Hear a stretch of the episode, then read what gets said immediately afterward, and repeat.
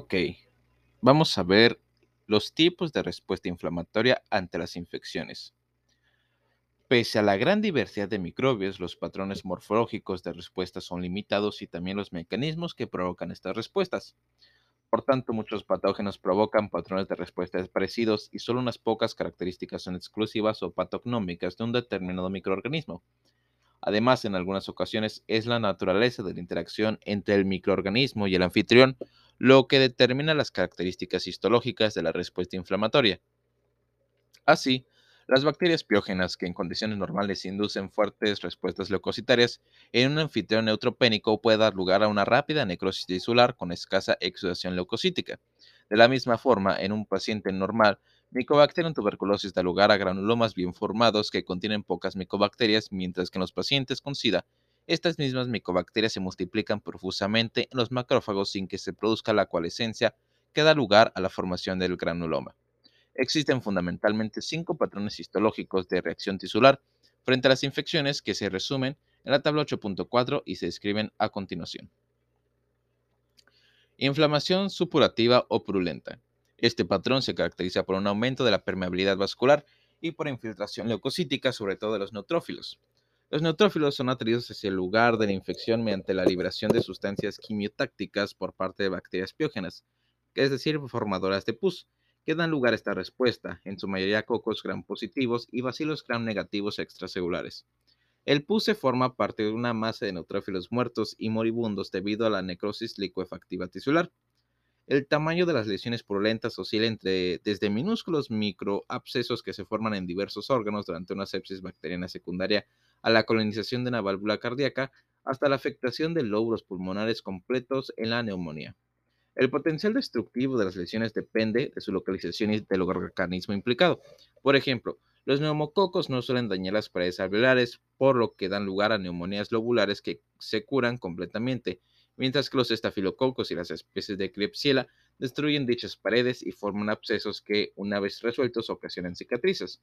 Las faringitis bacterianas no dejan secuelas, mientras que la inflamación articular aguda de origen bacteriano no tratada puede destruir la articulación en el plazo de unos pocos días. Inflamación mononuclear y granulomatosa.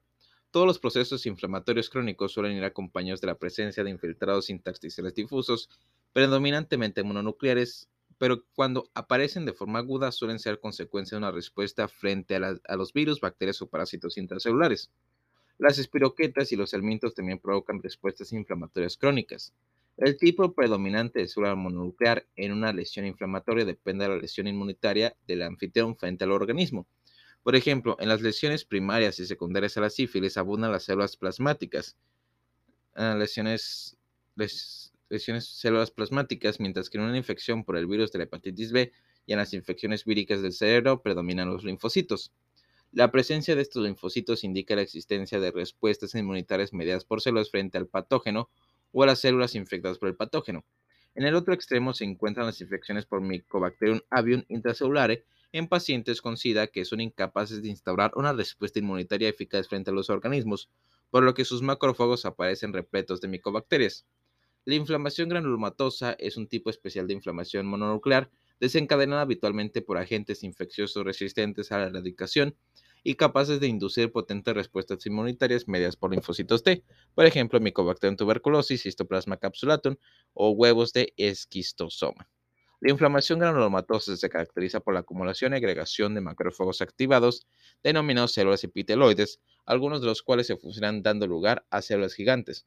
Los granulomas pueden presentar una zona central de necrosis gaseosa. Reacción citopático-citoproliferativa. Estas reacciones suelen ser producidas por virus. Las lesiones se caracterizan por necrosis o proliferación celular, generalmente en presencia de escasas células inflamatorias. Algunos virus se replican en el interior de las células y forman agregados víricos que adaptan la imagen de cuerpos de inclusión, por ejemplo los virus del herpes o de los adenovirus o inducen la fusión celular dando lugar a células multinucleadas denominadas policariones, por ejemplo, el virus del sarampión o los virus del herpes. En la piel aparecen algunas lesiones celulares focales que pueden hacer que se desprendan las células epiteliales y se formen vesículas.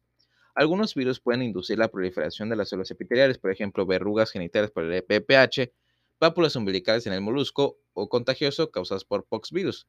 Finalmente, los virus pueden contribuir al desarrollo de neoplasias malignas. Necrosis tisular. Clostridium perfringens, eh, y otros organismos como Clostridium diphtheriae, eh, Corynebacterium diphtheridae, no, uh, sí es Clostridium, no, me recuerdo, C. diphtheridae, secretan potentes toxinas y causan una necrosis tan grave, necrosis gangrenosa y con tal rapidez que la lesión tisular es el rasgo patológico más prominente. El parásito entamueva histolítica provoca úlceras de colon y abscesos hepáticos que se caracterizan por una, extensa destrucción tisular con necrosis liquefactiva y escasa infiltración inflamatoria. Algunos virus pueden causar una necrosis grave y extensa de las células del anfitrión asociada a la inflamación, como la que se observa en la destrucción total de los lóbulos temporales cerebrales debido al herpes virus o la que produce el virus de hepatitis B a nivel hepático. Inflamación crónica y cicatrización. Muchas infecciones provocan inflamación crónica, que puede evolucionar a una, curación completa o a la formación de abundante tejido cicatrical. Por ejemplo, las infecciones crónicas por el virus de hepatitis B pueden provocar cirrosis hepática en la que los nódulos hepáticos en fase de regeneración quedan rodeados por densos tabiques fibrosos que destruyen totalmente la arquitectura hepática normal y por consiguiente alteran el flujo sanguíneo. En algunas ocasiones la exuberancia de las cicatrices es la principal causa de las anomalías funcionales, por ejemplo, en la fibrosis hepática en cañería, en la fibrosis de la pared de la vejiga urinaria causada por huevos de esquistosoma o en la pericarditis fibrosa eh, constrictiva de la tuberculosis. Estos patrones de reacción tisular son útiles para analizar las características microscópicas de los procesos infecciosos, pero raramente se observan en forma pura, ya que lo habitual es que en el, anfitrión se produzcan varios tipos de reacción. Por ejemplo, los pulmones de un paciente con SIDA pueden estar infectados por citomegalovirus, que provoca alteraciones citolíticas, y al mismo tiempo por eh, neumocistis, que produce inflamación intersticial.